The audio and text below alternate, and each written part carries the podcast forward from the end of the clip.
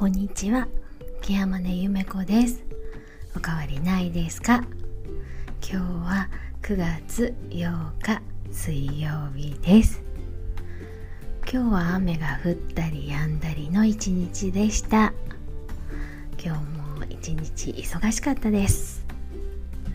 えー、今日は、えー、保育士さんとの、えー、やりとりの中から感じたことについてお話をしたいと思います。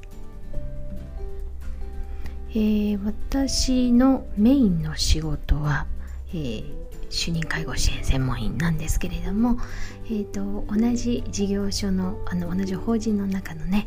えー、実は保育のところも一緒に見たりしています。で、えー、今日は主にケアマネージャーとしての仕事がメインの日だったんですけれどもその中でね、えーと、ある保育の担当者の方から相談を受けました。えーと、具体的に言うとその保育で使っている環境についての相談だったんですね。なので、まあ、あの実際にその環境を見てみないとわからないのでということで現場の方も見に行きつつ、まあ、保育士さんと子どもたちの動きなんかも見ながら、えー、一緒に話をしていました。うんと問題自体はですねえーと、例えばじゃあこうしましょうとかああしましょうとかって決定してしまえば簡単なことなのかなと思ったんですけれどもなんかそれをしちゃうのはもったいないなっていう気がしたんですね。えっ、ー、と問題自体はですねまずあの私は以前あの10年間ほど保育士をしてましたのでまあうんこれはどうなんだろうみたいな問題だったんですね。でこれって私がそのはるか彼方昔にやった保育士の常識としてがの常識の考えが間違っているのかそれとも今便宜上業務を流す上でこうなってしまったから間違っているのかどっちなんだろうっていうところで迷いがまず生まれました。けれど、えーと、保育士としての立場とかそういうものから離れて考えた時にいやじゃあ一人の母親としてとか一人の人として見た時にこれって許せる範囲なのか許せない範囲なのかどっちなんだろうなっていう判断もしました。で結果としてはね私の結論は改善した方がいいと思ったわけです。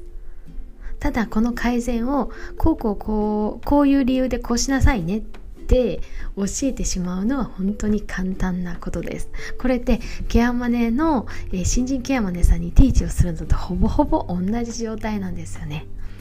でも私はまだ、えーと、この今のねえーと、たくさんいる保育士さんたちのスキルも保育士さんたちのその状況っていうのもよくわからないのでこれはとりあえず保育士さんたちをアセスメントする機会にしてみよう考えました。で、えー、お願いしたのが、えーと、ミーティングをやるのでミーティングの企画をしてくださいっていうことを頼みました、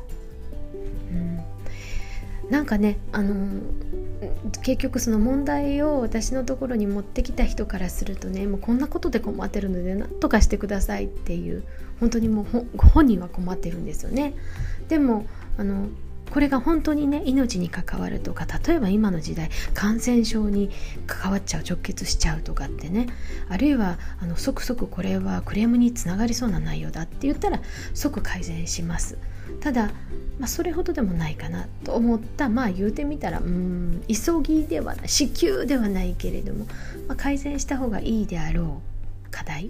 ていうぐらいの急ぎ具合だったんですね。なのでこれは勉強材料にさせてもらうことにしました問題を解決するっていうその流れというかね問題を解決していくというその道筋の中で人の意見を聞いたりあるいは自分の意見をきちんと述べたりその根拠は何なのかっていうことも人に伝えていくプレゼンしていけるっていうようなそういうトレーニングの場になったらいいなって思ったんですね。もしかしたらね そういうミーティングを持ったらあのー、ちょっとヒートアップしちゃうかもしれないななんていうのも予測してますっていうのが私自身もあの保育士として仕事をしていましたので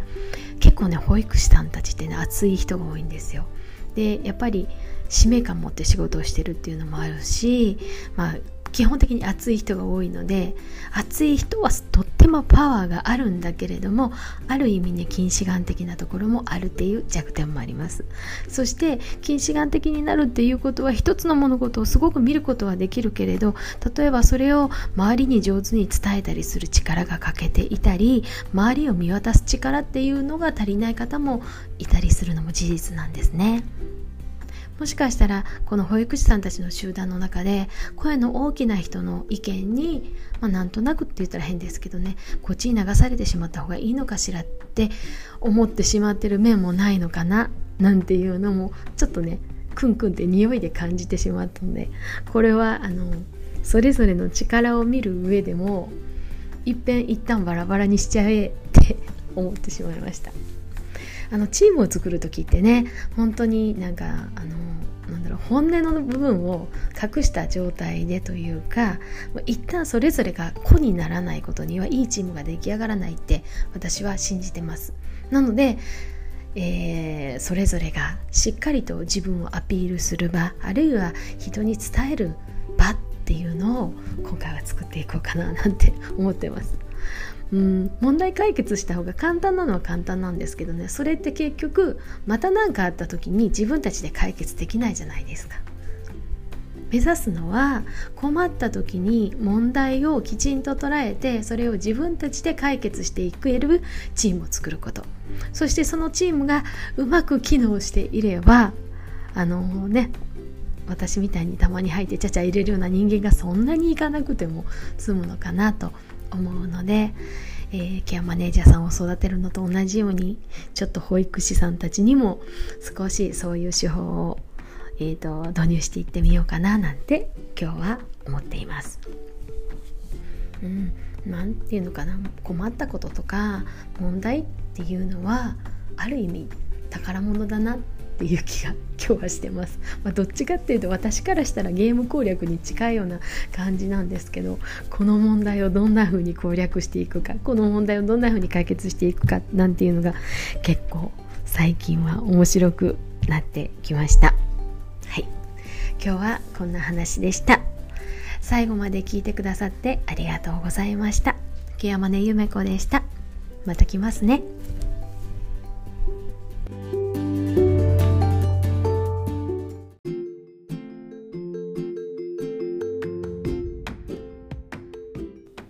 ちは。ケアマネゆめこです。おかわりないですか？今日は9月9日木曜日です。すっかり秋らしくなりましたね。今日は片付けについてお話をしたいと思います。えなんでこんなことを急に話そうかという気になったかと言いますとねさっきえっと、スマホをちょっと触ってた時にまあアマゾンなんですけどねあの片付けの本が目につきました。私割と片付けること好きなんですよね。嫌いじゃないんです。でもねふと思ったんです。会社の私の机の上えらいことになってるな。うーんまあ懺悔しますとねもうほぼ机の上はカオス状態になってまあ、唯一ワークスペースだけは開けるようにしてはいるんですけれどまず机の上にね書類が載っている状態で帰宅しているっていうところからしてまああの昔の私からしたらもう絶対にありえないことなんですね。あのどんだけ机の上を広げていても帰る時にはもう必ずですねもう本当に必ず書類は全部片付ける机の上をきれいにして帰るっていうのが目標だったんですけれど。そうですね。ここ3ヶ月ぐらい、まあ、必ず机の片側にね書類が乗っかっちゃってます。でもっとすごいのはねその状態を許せるようになってる自分がいるっていうことなんですよね。えーと、会社を出る時とか、まあね、退勤する時に机の上にわさわさってねファイルがあったりとか書類が積んだ状態になってる人を見たらああもう仕事できてないよなって思うのが以前の自分だったんですけどもういざもう自分がそういう状況になっているのでそんなこと全く気にしなくなりました。でこれは何だろうと思うんですよね。あのまあできる時にやればいいかとかね。まあまあ優先順位の高い順からやればいいよね。なんて思ってるまあ楽観的になったいい加減になった年とともにサボれるようになったのかもしれないんですけれど割となんか自分のことを信じてるのかなっていう気もしています。っていうのがまあ忘れてしまうことってあんまりないんですよ。いや忘れてると思うんですけど本当にギリギリのところで忘れてあしまった失敗したなんて思う前に必ず思い出すっていうなんかそういう仕事上の何て言うのかな習慣でも、まあ、もちろんね手帳はつけてますしあのもうどうしても忘れたくないことはスマホね Google カレンダーに入れてであのちゃんと通知が来るように、まあ、そういう、まあ、準備もしてるんですけどなんかねちゃんと思い出すんですよ。でこれは何なんだろうって思うとね変な力が入ってないんだなって自分で思います。で何よりねあんなに山積みになった書類を前にしてもああもうこんな仕事嫌だってあんまり思わないんです。あやらなきゃ大変だわこれはってそれは思うんですけどあのああ嫌だもうどこかに行っちゃいたいとかねあの昔10年以上前かな本当にまあ、同じような状態の時もあったと思うんですけどその頃はねもうよくふざけてねもう火つけちゃいましょうかみたいなことをみんなで言っててもう本当にこの書類がなくなったらいいのにって真剣に思ってたんですけど今はねそんなに書類が溜まってても気にならなくなりました。まあ片付ける時に片付けたらいいかっていう感じなんですよね。そして何より自分にとって最優先する仕事を一番にするようにしているので毎日ときめいてます。はい。あの一つ一つの仕事がとっても楽しいなって思います。もうマスクしてて感染予防してて行くとこも十分行けない中なのであのやらなきゃいけない仕事とかどうしても出かけなきゃいけない仕事の時にねなんか結構あ楽しいなって思うんですよね。まあ、これはもともとの性格がちょっと多動なところもあるのかもしれないんですがずっとずっとこう感染予防でずっとデスクワークばっかりやってずっとパソコンの前に座ってなきゃいけない仕事というよりは、まあ、あの感染に気をつけながら調整したり利用者さんの様子見に行ったりあるいはあのモニタリングしたりっていうのが本来の仕事なので、まあ、それに行けることが今は本当に嬉しいなありがたいなっ思います。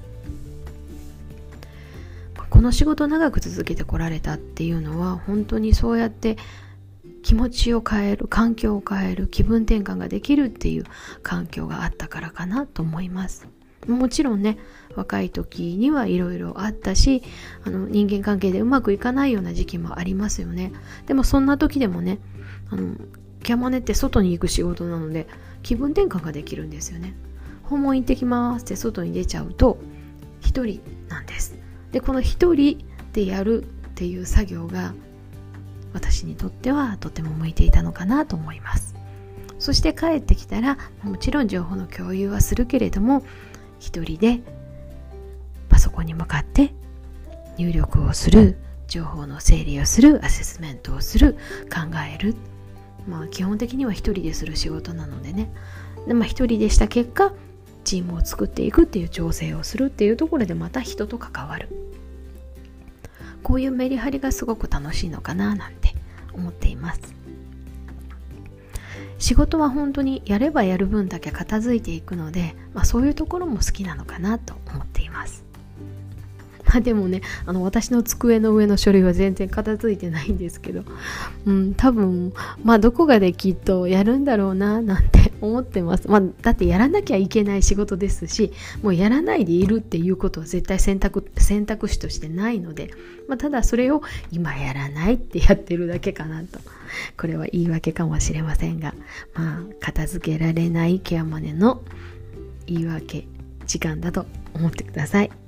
まあ、今日は片付けについてお話をしてみました。私にとってはあのなんだろう断捨離の方が言われるときめくかどうかっていうのはとっても大事なことなので、うん、ときめく片付けをしていきたいなと思っています。今日はこんなお話でした。最後まで聞いてくださってありがとうございました。ケアマネゆめこでした。また来ますね。